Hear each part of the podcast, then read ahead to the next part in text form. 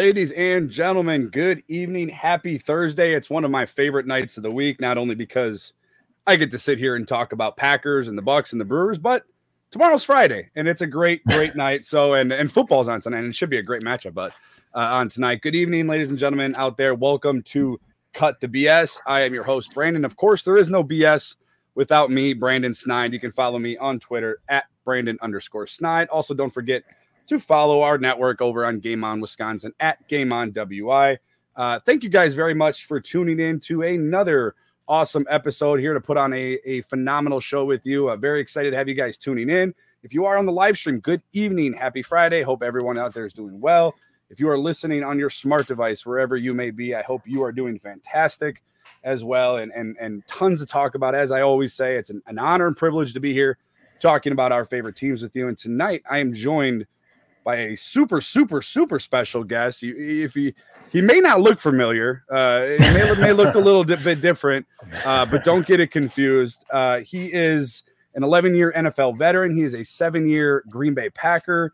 Uh, the left guard, Mike Wahle. Mike, thank you so much uh, for for coming on to the show. Uh, how you doing out there? Yeah, I'm doing great. It's funny. I, I don't, you know, you don't think of yourself as as different, but when I when I see the old pictures, I'm 60 pounds different. so yeah, it's probably a lot of people don't recognize me. That that is true. And if you're if you're watching on uh, YouTube, Facebook, or Twitter, uh, good evening. Uh, follow Mike over on Twitter at Mike Wahle 68. I promise you, you will not regret it. Also, the host of Process to Perform podcast. Mike, before you come on here and talk about the Packers and, and and you answer my questions, give me a little bit of insight on that on the on the podcast.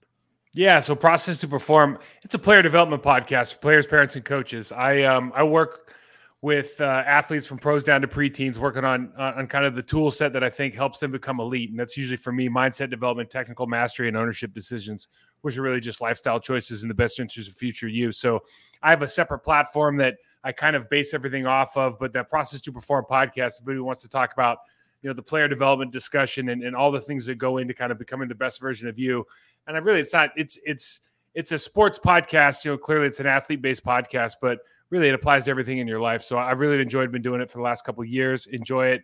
Really gives me a way to kind of interact with the people that I work with and, and kind of deliver messages across a larger uh, a larger base.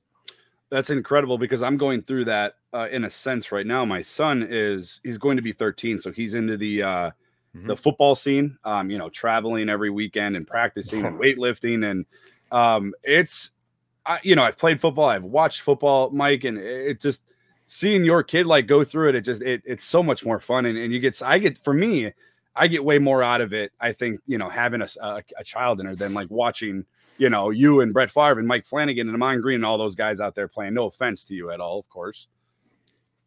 Yeah, you know what? I, I have two kids. I have a 15 year old daughter and a 13 year old son. They're both soccer players, and they're they're pretty competitive. And um, I have to tell you that I get more, you know, I, I was always, you know, it's because it's you. You worry about yourself, right? It's like before you have kids, you worry about mm-hmm. yourself. You worry, maybe worry about your wife, but you guys can take care of yourselves. You're adults. When you get the kids, the whole world changes. And with these kids, I am like, I can tear the, I can tear the handles off the seat. Like I'm, you get so kind of excited and amped up, much more so than you did for yourself. I, I, I put a lot more weight into like a 13 year old soccer game than I, than I did for the Green Bay Packers, which is a little bit odd. Um, speaking of those Green Bay Packers, it's no secret you played uh, 11 years throughout the NFL. You played seven at Lambeau Field. Um, you played with some great players, Mike. I mean, yeah. obviously Brett Favre is great. Ahman Green, Mike Flanagan. You know, I, list goes on and on.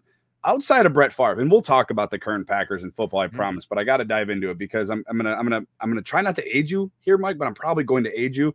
Um, growing up, you, Mike Flanagan, uh, Mark Tauscher. You guys are like my favorite players. I'm a trenches guy. So growing up as a kid, I was in, you know, in, intrigued with with the offensive line. So you guys were everybody loved Brett Favre, everybody loved, you know, Robert Brooks, Antonio Freeman, all those guys. But I knew we had like five fans, man. I'm glad you were one of them. I, I was one of them, and then I and I just wanted to let you know. But outside of Brett Favre, because uh, I that I would assume that might it might not be your your answer, but maybe it is. Who was the best player like on any position? Oh that you've ever played with. So this, you, you won't. I, I, it wasn't Brett. It was it okay. Was so Jones. go ahead then. Yeah, go ahead. It was it was Walter Jones. Walter Jones, the best okay. player I've ever seen. Okay. Uh, Walter Jones, and I got him. It was interesting. I was my last year. I was in Seattle, and I, I had a bad shoulder. Blah blah blah. But he would that was probably his worst year because yeah. it was the year he had to retire. He had a bunch of injuries, and he was still at that time he was still the best player I'd ever seen in my life. I've just never seen a guy wow. as good at what he does as Walter Jones is. And then on top of that, you start getting all the because you're in the building now and you're talking to EK, you're talking to all like the equipment managers, the guy who's been around forever. You talk about these players who've been around forever, and you start hearing these stories. Hasselbeck was there, so I'm hearing the Hasselbeck, you know, telling me these stories. And when you talk about like how Deion Deion Sanders in the media today, right? And they're talking about how good Deion was, and he'd had to like take it easy on people in practice. Walter Jones would literally take people's souls. he was he was so good. Like if they had a first round draft pick or a high draft pick that was a defensive end or outside linebacker, after a while they couldn't even put him against Walter because Walter would just take all his confidence away because he never lost. He wow. just the guy. I've never seen anything like it, man. Like we played him in the uh, NFC Championship when my first year in in Carolina. I remember mm-hmm. he took Mike Rucker. Mike Rucker is an absolute unit. He is an yeah. absolute stud. He took Mike Rucker about 30 yards in the air.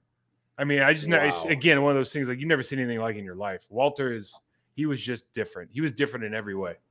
That's that's incredible. I you know I knew you know I knew he was special. I know when you were there it was kind of at, like you said towards the tail end of his career. But um, if you could, you know, I I met Brett Favre uh, actually this year. We were I was at the game in October and I and I met him. I got his autograph and, and got my picture with him. He's still as wild, Mike, and you probably know him more than you know, obviously than I would know him. But uh, he still is wild now. He was getting the crowd amped up uh, over there at uh, at Lambeau.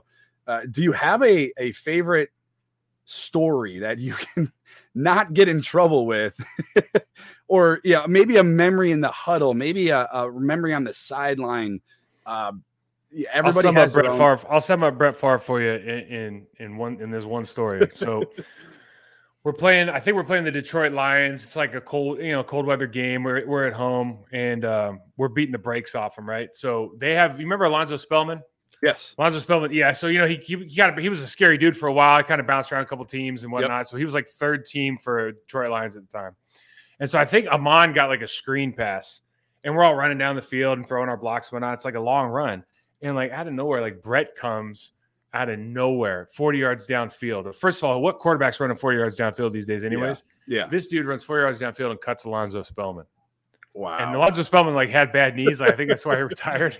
so he cuts Alonzo Spellman. He's like talking to him and all this stuff. You know, back in the day, we could, you know, when was, the NFL was still fun, you talk trash and all this. and we get back to the huddle, man. And Alonzo Spellman's all of a sudden he's mad. And like, I don't care I don't care what, how old he is or how hard he is. Now he's mad. It's like it all of a sudden got real. It was like the fourth quarter. I remember he's going up against Tauscher, and Tauscher's like, "Thanks a lot, buddy. really appreciate it." Yeah, Brett, you know, and Brett's like, "Ah, you know, had to, had to be done." That's the kind of guy he was, though, man. He's got no fear. I love that guy. Yeah. um, go ahead. I was going to say, you know, the, the thing I always tell people when they ask me about Brett that really stuck out to me is, is Brett taught me, Brett and that whole group, Leroy, uh, Reggie White, obviously Santana those are Chewy, Frank. They, you know what they taught me is football is one of those games where you see a lot of manufactured emotion. And I think at the base level, because a lot of parents, a lot of players think mm-hmm. they're going to get injured, right? It's, it's a game, it's a violent game. And so you manufacture this emotion to kind of keep up.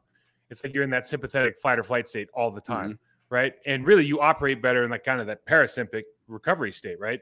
So you're a lot calmer.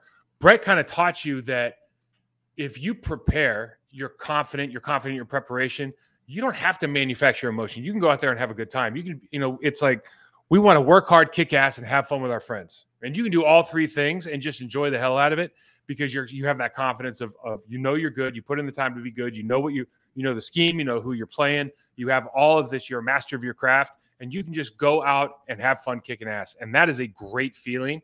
And that was something that I didn't. Ha- I even have a concept of. I think before I got here.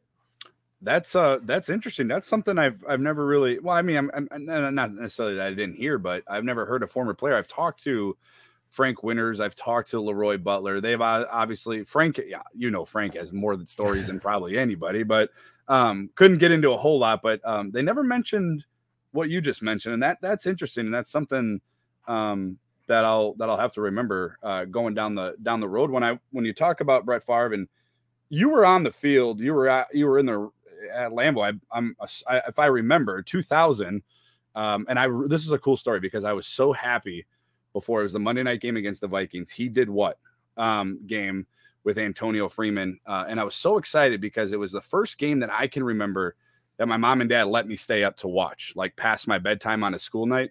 Mm-hmm. Walk me through that game, that moment, not really necessarily the game, the moment, uh, pouring rain out, Lambeau Field, Monday night against the hated Vikings. Did you think that was a catch? I mean, did were you guys? Oh all- yeah, with Antonio. Yeah, yeah it was one of those things. It, it, happened so fast. Right. It's like you know, back in the so so I grew up at Rim of the World High School, and so we had okay. um, some of our games were so foggy. We are up in the mountains, so some of the games were so foggy that it was like if it was a maybe a questionable play, you just kind of pick up the ball and start running with it. Right. So so I was I, I always kind of assume like whether or not you're just going to run up and see what happens because I don't even remember how, what the replay situation was at the time, but you, know, you might as well you was try to get away with whatever you can get away with. But he was so confident in the fact that he caught that ball. But it what an amazing play! I remember uh, John Randle was at his prime at that moment. Yep. So it's like you kind of sure remember was. all those games as a guard having to go against that. Oh my, it was ridiculous. I can only imagine. I only I Ant- glad, yeah, Antonio was an absolute stud, man. Antonio yeah, Freeman was an absolute stud. He's underappreciated. He is. He's under. Well, not only is he underappreciated in the NFL, he's underappreciated in, in, in Packer fandom for sure. He's a guy that that carried that receiver core for years. Um, looking at this Packer team, Mike, it's it's no secret. You know, obviously anybody with a with a with a eyes and ears uh, all off season has heard the Aaron Rodgers drama. Uh, you know, drafting the Jordan Love. What are the, what is Green Bay going to do at the quarterback position? Aaron Rodgers does he want to return? Draft night turned into a circus. It went it spoiled into uh, the offseason. And then obviously Aaron Rodgers shows up to camp. Um, your thoughts on Brian Gutekunst? And I'm gonna it's it's a very cut and dry question. Is general manager Brian Gutekunst a top three NFL GM? I mean, listen. Here's the thing about any question that, that involves Aaron Rodgers. Uh, you don't really know how good your team is. He's he's yeah. made some good moves. There's no question about it you know, would your offense be better if they would have drafted more first round picks that Aaron wanted? Maybe, you know, yeah. but you really did. The, the problem is when you have a player who's, for for my money, Aaron Rodgers is the best best quarterback I've ever seen. Yeah, and when you have a guy that's that good, I mean, it's you know, it's do you like Ferraris or Lamborghinis with with him and Tom Brady? But you know, when you have a guy that's that good, it's like. It's like you, you really don't know until you, go, you go watch Jordan Love play against the Chiefs and they drop like 13 points or whatever. Like you don't really know what you have. Right. You know, so I, it's hard to say how good, good. I mean, Goody's done a really good job. Like, I, if I was good, I'd be really proud of myself. Um, I don't know, you know to rank him. It's it's just hard for me because I you never really know what you have when you have such a singular talent as you do, Aaron Rodgers. Yeah, and and, and he masks obviously a lot of deficiencies within a team, as I'm sure any great player uh, can do. But it's hard to it's hard to look past the, the job that that Brian has done. When, I mean, obviously, if you take away the Jordan Love uh, pick. You know, obviously that's the, the the mark on him right now as a general manager. That's going to be what people remember him as. You know, whether it's good or it's bad. Uh, and, and, obviously, how Aaron Rodgers finishes out his career, that's how Brian Gutekunst is going to be remembered. And may not be fair. It's probably not fair, but you look at what he's been able to do, and, and we're going to transition to the next is that offensive line, uh, Mike. Yeah. And there's not a better person to be talking about an offensive line than, than an 11 year uh, NFL veteran. And you talk about Royce Newman, you talk about Lucas Patrick, you talk about Yosh Nijman, you talk about obviously Elgton Jenkins is, uh, is hurt. David Bakhtiari might be coming back. I mean, these are outside of Bakhtiari. Uh, you talk about Billy Turner, and hopefully you see the uh, more Josh Myers. He was at practice today for the first time in weeks. Um, these are guys that Brian Gutekunst has brought in. I think obviously yeah. credit can go to him for drafting him, but Adam Stenavich needs to be given a lot of credit. Uh, just speak for a little bit on your thoughts on an offensive line, Mike, that has just been uh, playing musical chairs all year. Yeah, I think it's well. First of all, you know, with when going back to Goody real quick, you know, bringing in Z and Preston Smith uh, a couple years ago, that really yep. changed the culture of that locker room as much as bringing in as, as much as the coaching staff and everything else. I think so. It, for for if for nothing else, let's give them credit for that. Sure regarding this offensive line, you know, for them to be a for them not to be talked about during the game and they're missing four of their starters is, is yeah. absolutely remarkable. And, and for me, you know, you have to when you talk about building a team, you always hear the catchphrases are from general managers, from from coaches. I want we're going to acquire and develop talent. It's like a cat. We're going to acquire and develop talent. Nobody really does it. There's only about half the teams in the league that develop talent, right? You always the catchphrases after that is like, oh, they got to learn our system. They got to learn how we do things. There's no words of development. Adam Stenavich has done an incredible job. Yeah. When you got four guys on the bench, and Josh Myers, I know he's young. Josh Myers is going to be a player in this league for a long time. I wanted to ask you You- about him, so Bill- we'll, we'll come back to that. Go Yeah, ahead. Bill, Billy Turner was a journeyman until he got here. Yep. Right. I was with Billy in Miami. I love the guy, but he was a journeyman. I think we did the Broncos after this. He Yep. is a bona fide, uh, very, very good tackle in this league now. And obviously, Bakhtiari is, for my money, is probably the best left tackle in the last five, seven years. You know, maybe him or Trent. Yep.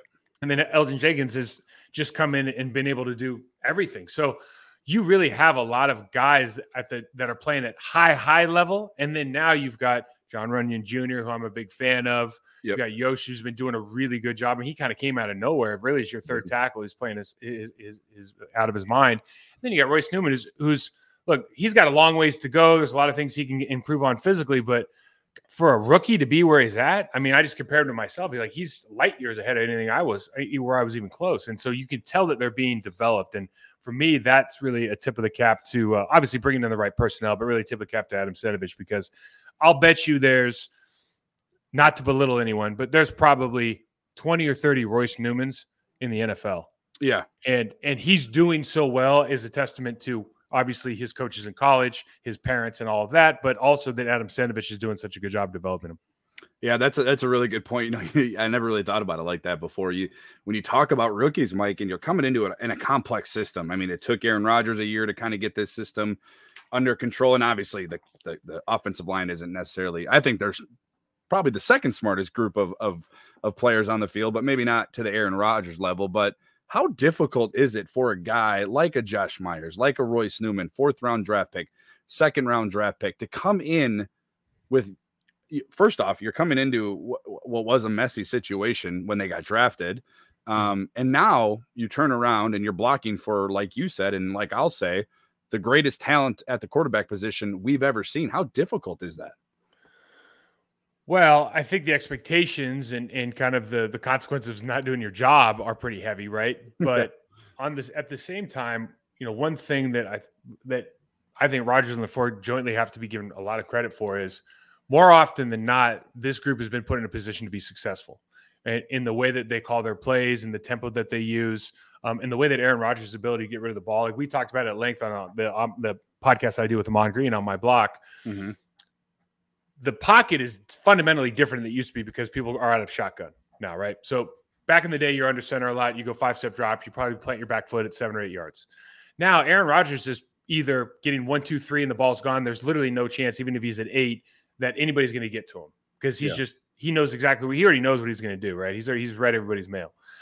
Now, when he does a five step drop, he's planting his foot at 11 yards the pocket is completely different. It's more like a, a it's like looking at a smiley face with a guy that's just like kind of happy, right? It's not a it's not like the old you anymore. You don't have to worry about the width as much. So everybody can kind of set a little bit deeper and understand like there's it's really really hard to get bold 8 yards, 9 yards back. And so they and Aaron, he can just he's one of those guys like Kyler Murray. He can kind of take a couple steps further back if he has to and just make it happen. So it's like you go back to the Rams playoff game last year. In the first half, they threw like two five step drops and they were like scat protection, get out of them quick. But you're running all of these, you know, ex- extended handoffs, you're running play action pass, you're running three step drops, you're running quick screens, you're running everything on time. And so they've had a chance to really be successful and then marry that with a running game where they're not necessarily the best team in the world at at like single blocks, Mhm. but they have the best blocking tight end in the league for the last 10 years, Marcedes Lewis. So Yep. he's an absolute weapon. They can really, they're, you know, you look, if you try to find a well coached team, you look at two things. Can they execute on double teams, which this team is really good on their double teams? And can they pass off games? And they're have they have been generally good on games. Patrick struggles a little bit, but the rest of them are generally really good on games. So they're just a very, very well coached team. And you know, again, my hats off to not only how they've been prepared, but also I think the play calling and obviously having a quarterback like Aaron has a lot to do with it. Yeah, it's it's a it's a good marriage, I think, for everybody. I want you touched on Josh Myers because that was uh, outside of TJ Slaton. I, I told you, Mike, I'm a trenches guy. It's my it's my favorite thing in the world in football. I know everybody loves the quarterbacks, receivers, and running backs, but I love the trenches. And I was pumped up when the Packers selected Josh Myers in the second round. Now, like like most Packer drafts, it came with a little bit of criticism because everybody thought that Creed Humphrey should have been the selection there in the second round. What are your overall thoughts? And I know we ha- we don't have a whole lot uh, of NFL game uh, film on the knee injury early in October. What are what are your thoughts on on him as a as a prospect moving forward? Oh, I think I think you hit Corey Linsley. I mean, we're going to go watch Corey Linsley on, uh, on, the field right now after this, right? He's playing for the Chargers. Like, I think you just got yeah. another one of him. I think he's that good. I think he has the potential to be that good. I, I, was I was huge on Corey Linsley about two years before he got paid here. I okay. thought he was. I, I did a grade sheet on him and uh, comparing him to a couple other prospects. I, I said, I don't. Nobody's talking about this guy, but he's a, he's unbelievable. And uh, I think Myers is the same way. To be honest with you, I just think he has that kind of talent, and he has he certainly has that kind of presence. He has that kind of confidence. Aaron's got confidence in him.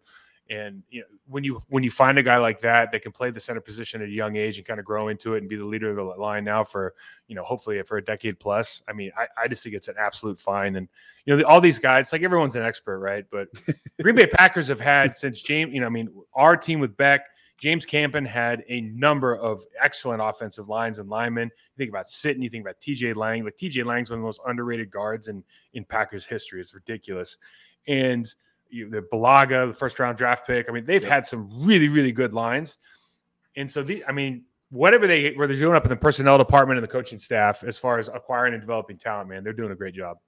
Did you see the uh the special that I think it was NFL Films? I think it was I think it was the NFL Films that they did on on James Campen and and Aaron Rodgers narrated it and and oh my god, it was so funny, man. I was I literally was like 9 30 at night and like you got everyone's got a different i love camping right? Like i and, and, but everyone's got a kind of a different perspective and relationship with everybody and so like yeah. I turn it on it's like on 9 30 at fs1 i turn on campy sitting on the bench in green bay like crying to aaron yeah. wants to go like walk through and i i called i literally just called flanagan immediately i was like dude you got to turn the tv on and see this man because because we knew him before we knew him before he he was like the assistant line coach right, right. he was younger it's, it's you know it's it's different interesting um moving on, uh, the Packers did just beat the Chicago Bears. Shocker, I know.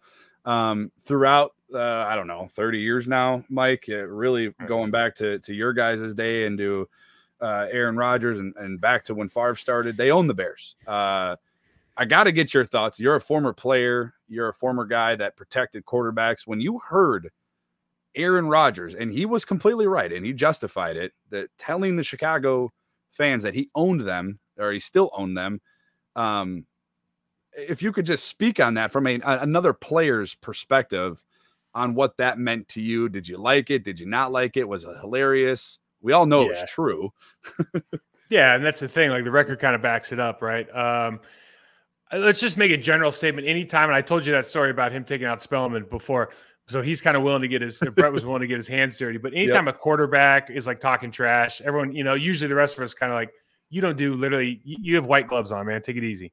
But but what I what you gotta love about Aaron is like he just especially this year, it seems he's just willing to speak his mind. Yeah, and, for sure. And I think when the Chicago the I think the unfortunate thing is, and you saw it like when did you know the game was over on Monday night? It was when Quinn got his first sack and he did the double check. Like you know the game's over right there because they're focused on the wrong stuff. And so, you know, Aaron's a master of playing head games and and he like he can say basically whatever he wants and it's not going to affect him it's going to affect these other people you know and, and you kind of got that feeling when they started doing going back to the double check and i think 98 had a had a sack like next series and did the same thing and you just start realizing like they're worried about the wrong things and so i don't know if it was a message to them mission to the fan base but you know i think it was mission accomplished in, in whatever his intentions were yeah, I don't know if you heard uh, AJ Dillon. He had some comments after the game. Um, uh, the press, I think it was post. I think it was at his press conference. Uh, having the, the Chicago Bears were calling him soft. Have you ever seen? Obviously, we've seen guys like AJ Dillon, but how much would you love to block for a guy like AJ Dillon? Well, I had him on, so I, I was pretty happy with him on too, right? Yeah, but yeah, AJ, Ahman was one I, of my favorites. Yeah, what I what I like about so I didn't think at the beginning of the year AJ Dillon wasn't running behind his pads. Okay. And he and he is now. Yep. And you could see the change, right? And you could just see the way that he has embraced. A lot of times when you get a big running back, they don't want to be known as the big running back, right? right. They want to be known as the the dynamic playmaking breakaway running back. And I think he has owned what he is. He's understand what his role is on this team. and now he's running behind his pads. He's fighting for those extra yards. He's falling forward all the time. And so, from an offensive lineman standpoint, either one of those, I mean, I love Aaron Jones, is one of my favorite running backs. Yeah. But playing with AJ Dillon in the cold, in the playoffs, understanding that you're going to look across the field and see a ton of those guys like in front of the seat heaters going like the, the space heaters doing this, you know, and then knowing that like they got to go hit that unit in the fourth quarter when life is already sucks. I mean, you saw it in the Chicago game, man. Like that, yeah. that, team didn't even come up. They didn't really come out of the uh, out of the locker room at halftime. I mean, that no. game was over. Yeah. And then they just start pounding AJ Dillon. He's getting five yards of carry, and it's just it's ugly, right? So, I I, I love I love that they have both guys now. I love they kind of have different qualities, but they can both run hard. Like I don't want to say Aaron Jones is not a hard runner; he's just 200 pounds. So I, I love that they have kind of different qualities, and you can you can use them and run the same things. But the defense has to stay on their toes because they have different looks. Yeah, they're definitely no. You're not wrong though. They're definitely different running backs, and I think that's what makes them special. Um, I'm waiting for the pony package, Mike. I want both of them on the field. I know we've seen it a few times. There was a goal yeah, line play. That, yeah. Well, they got that great where they'll they'll line up both and they'll they'll flash one out to the, right. out to the uh, pre snap. They'll take him out to the left and then they'll run the uh, the, the zone read off the backside defensive end.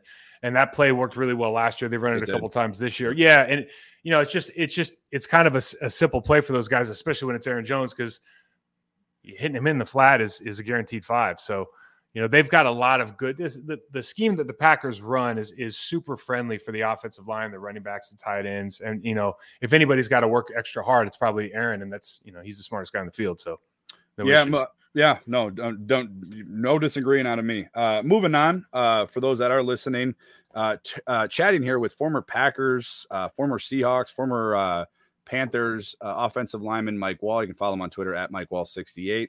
Uh, moving on, Mike, to the NFC race. And the Packers currently are the number one uh, seed in the NFC. Their COVID issues throughout the NFL. Uh, I want to get your thoughts on that in a little bit. But uh, just a broad question How important, in your opinion, uh, now that fans are in the stands as opposed to last year where they were not, or they were limited last year, how important do you think is the number one seed now? The number one seed is the only uh, team that gets that bye week uh, going into the divisional round. Uh, in your opinion, how important is that number one seed for the Packers? The number one seed is so important just because of that bye week, because that okay. just means that you need you have to play one game to get to where you you know get right. to the championship game, and that like you can't put a price on that. Right. Um, you know, from a fan's perspective Lambeau Field is a great place to play, and I think playing in the wintertime, if you get two home games, you know, you I, I love our chances, obviously, because not a lot of teams are built to play in the cold. We clearly are now, especially with the addition of AJ Dillon and what yeah. he adds to what we were just talking about.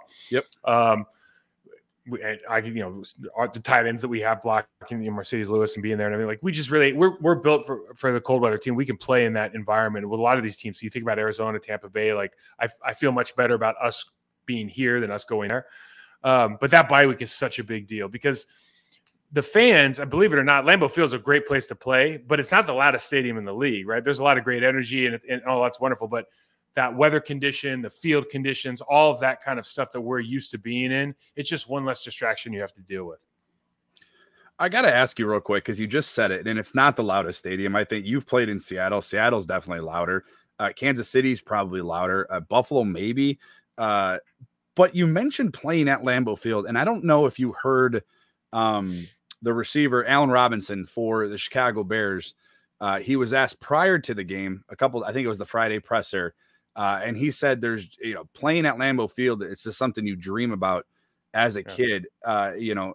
And he obviously caught a lot of heat because he's a Chicago Bear. The Chicago media roasted him over, uh, you know, not saying the same thing for uh, Soldier Field when players come to Lambeau Field, and I asked uh, MVS this a couple weeks ago, um, is the home field advantage players kind of getting sucked into the the aura and the in the historic uh, venue that it is because it is. I mean, it obviously you know it, I know it. People that uh, have read a you know eyes or it's ears. The best stadium, it's the best stadium in football. I mean, right. it's Yankee Stadium. It's the best stadium in football. It's the best place in in, in, a, in the country to play. Uh, the only thing that even comes close to rivaling is probably Kansas City, just from like an historic right. standpoint. Yeah, there are ladder stadiums. That the gosh, the Viking, Vikings old Metrodome was the worst stadium to play in. It was it was incredibly loud. But from an atmosphere standpoint, like I can only give you the perspective of a guy who I know that it. I know that there is something to it. Like people look forward to coming to Lambeau, and okay. they look forward to seeing all the pageantry and everything. But I can just give you the perspective of somebody who played there, and then we, I came back when we when I was with the Panthers, and it was gut wrenching, man. I mean, it was absolutely gut wrenching to be in that stadium with those fans and that atmosphere, and knowing that like Carolina was a at the time, and especially before like pre Cam Newton, they were kind of more like an ACC basketball yeah. city. Yeah. So you didn't kind of quite have that fan base. They were good fans, but didn't quite have that fan. But you know, you don't have that fan base that you do in Lambeau. So that experience is really second to none. Like, again, it is one of those places that it's a bucket list place to play. Certainly, if you're if, even if you're an opposing uh, opposing team. Well, I mean, I feel special because I'm talking to a former Packer. Uh, you should feel special, Mike, because you're talking to a part owner now uh, of the yes. Green Bay Packers. So I, I bought the stock. I don't care what people say. It is going up on my wall and uh and and we'll we'll celebrate hopefully a Super Bowl. But speaking of Super Bowls, right away, uh, right off the bat, is is this season a failure, Mike? If they don't make or win the Super Bowl, especially with the yeah. uncertainty with Aaron Rodgers. Yeah, I mean, you, you kind of think so. They it, it just seems like they're primed to make. They finally have a defense that is championship caliber, right?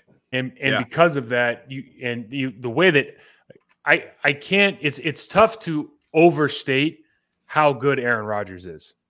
It really is, and and the level that he plays, the the pre snap and the post snap decisions that he makes are I don't I don't know if anybody's ever done it better. And so you're in a position where it, you have to be thinking with the weapons you have on offense, with the defense you have. I mean, if the special teams can just just get back up to just strive for mediocrity right now, mm-hmm. just get back to average, then I think I think you have to look at it like it's Super Bowl or bust for sure. Yeah, and that's uh that's the scary part, Mike, because obviously since uh what 92, 93, it's always been uh, you know, get to the playoffs. Now it's turned into, you know, if you don't win the Super Bowl, uh, you know, thanks to to Brett and, and Aaron for for the run that this organization has been on, primarily thanks to you know those two, Ron Wolf, obviously. Um, talking about this game, talking about the playoffs, we talked about the number one seed. Obviously, it's like you said, it's of importance. You have the home field advantage. You have the best quarterback. Um, you, are playing at a historic venue, but there's something that you can't plan for, Mike. And and obviously, thank God you guys didn't have to go through it. Unfortunately, we're going through it now as a society. How difficult is this with COVID? Now, obviously, I know the health. Uh, you know, if you're listening, I know it, it, it, it is detrimental to your health at times. Um, but when you're putting together a game plan, we saw it with Jordan Love. Uh, I think it was a week 10, week nine, whatever, when Aaron Rodgers was out. Wednesday, he tested positive. So it, Matt LaFleur said it flipped everything. They had to, you know, switch the game plan. They're installing the game plan Monday and Tuesday. Now you're, you know, playing musical chairs with starters that normally wouldn't be there.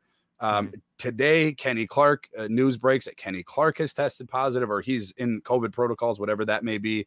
Um, how difficult from a player's aspect is dealing with COVID? Because really, we don't know. I mean, I think they're being tested all the way up until the game, uh, hours before the game. I mean, how difficult is this?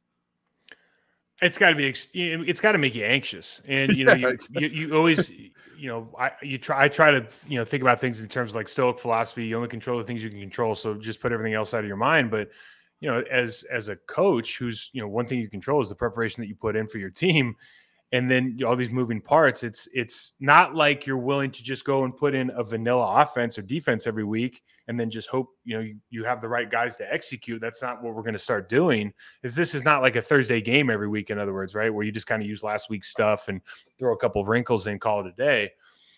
But i think depending on the personnel that you have in key positions that you know like when aaron rodgers is out obviously things have to change.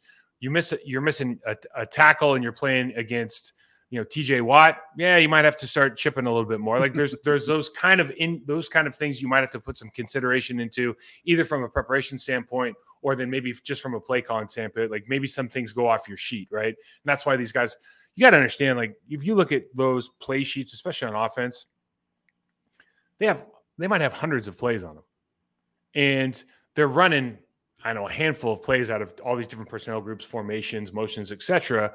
And so when you start thinking about having to change everything, there's really I don't I think there's really a handful of plays that are like diametrically diametrically need to go off, you know, or be completely re- reworked because Billy Turner's out now and you're playing against a stud over there, or you know, like, you know, let's say Davante gets COVID and and now that changes the way that your first, you know, the, like those things aren't as dramatic as a position like quarterback. I think when Aaron mm-hmm. goes out, everything changes. That's why I have no idea like what the uh, the Cleveland Browns are going to do. I think they're missing like 20, what I hear, 21 people or something 22, like I think, or 23. Yeah. It's, it's, it, well, right before we went on, just I think like 15, 20 minutes, they had they a whole list of, of more players. Cleveland's dealing with it as well. I know the NFL is adamant uh, about marching forward and, and not missing any games. Do you foresee that becoming a change uh, in, in, in, in, in canceling some of these games? Because I don't know how you can field a team with, uh, you know, un, under you know 40 30 players. Yeah the, i think the i think the number actually is like four they have to find a way to get 48 people on the field. Okay. I think they came out and said something okay. like that today. Yes it's something like that. And you know like there's there's big checks being cashed every time that the, the team shows up to play. So you know we already know the owners don't really care about the players with the 17 game season and all this nonsense. So they're they're everyone's in it for the money. I don't see them canceling any games yeah, I, they they've as so far said they're not going to even postpone games. Right. The only way that I can see them postpone, like in other words, if the entire first team offense was was missing, but they could field an offense, they're not postponing that game. You just take the L. Like, it doesn't really make because you know it's just like any, like you know when you know when you have your first kid and it's like a Tuesday and it's the biggest day of your life, but for the nurse it's just Tuesday. That's how the NFL feels about that team. You know what I mean? That's how the NFL feels about that specific team. Like they don't care. They just want to cash the check. That's so, a great analogy. yeah, so I really, I really wouldn't think that. Uh, I really wouldn't think they do any dramatic changes unless you literally could not field. There's like, there's literally no way you could field a team. Yeah, let's hope they can. Uh, they can figure out. Well, they changed their protocols today too. So now, if a player lands on the on the COVID list, uh, if they are vaccinated, if they test negative just one time within yeah. that same day, now they can play. So that kind of um, proves the point, though, right? Like exactly, they made it, they made it easier yeah. to get back. Yeah, it's, it's exactly it, the yeah. whole thing's a joke. They're they're it's like it throwing is. darts at a moving target, man. It's it's, some of the things abs- that we do for being such a huge organization. Uh, you know, the National Football League, the yep. huge organizations and everything. Some some of the ways that we go about business. I mean, we don't even want to talk about Urban Meyer getting hired in the first place. It's like some of the things we do. You're like, how, how does this even? How is this all real? Yeah, it's uh it's it's something else. I, and you know, credit to these these leagues. I know it's a I know they're kind of a mess, but um it's it you know, dealing with obviously the health departments, the CDC and all that. I can't even imagine to uh to want to do that. Um real quick before we we wrap up, the uh the Green Bay Packers do travel out to uh Baltimore. I was mm-hmm. mad that they flex this out because Mike, I think every game should be played at noon. I hate late games. I hate night games. I hate Monday night games. I don't know how you feel. Um, Packers head over to Baltimore. We're not sure if we're going to get Lamar Jackson. I would assume he's probably not going to play. Uh, maybe I don't know. They're I think they're currently the number one seed in the AFC, uh, sitting at eight and five. But um, thoughts heading into Baltimore? Do you like the chances? How do you feeling? Yeah. Well, listen, it it, it all hinges really on is Lamar Jackson going to play right. or not because they don't they, they you know to go, I think Jim Harbaugh and his staff. You know, we always talk about offensive gurus and all these geniuses. And then you look at a guy like Jim Harbaugh or maybe Josh McDaniels and Bill Belichick that actually change game plans and change offenses based on their personnel, like really change it, like do wholesale change because Lamar Jackson's a, one of a you know once in a generation athlete. But the problem is, you know, the the next is it Tyler Huntley who's coming yep. up next? Yep. Yeah, he's not quite Lamar Jackson. Right? They're not going to no. have the same kind of output, and they don't really have the same kind of offense. Like they can't necessarily run well, we, they can't go run the Packers offense next week because because Lamar Jackson's out there. So I think they're going to have a hard time scoring points. I don't like hearing that Kenny Clark's out. You know, I think that's yeah. that's a real shame. He's playing it. He's a Pro Bowler this year, or you know, I I, I, do, I really don't know what I'm talking about. But on offense, we should be able to score points on those guys. I think the key to the game, as far as offensively, is you know they have they have really big guys up front. Whether you're talking about Calais Campbell, we're talking about Brandon Williams. Um, I know that uh, Justin Houston's there now. Um, and then they got uh, Tyus Bowser playing on the other side, and they've been beating the and their first round draft pick. The the outside backers have been beating the brakes out of off of tight ends to the point where like Cleveland spent half the game in uh, it was six offensive linemen. So it comes down. We have Marcedes Lewis, so he can he's he's like a teach tape guy on on on defensive ends, outside linebackers. But if we can't play in those kind of personnel packages, we might have to spread the game out more. And the good news is, I think with those big guys in the middle, they don't generate a great pass rush. Yeah. So I think we can score. Bottom line, I think we can score points on these guys. It's just a question of you know we're going to get Lamar Jackson or not.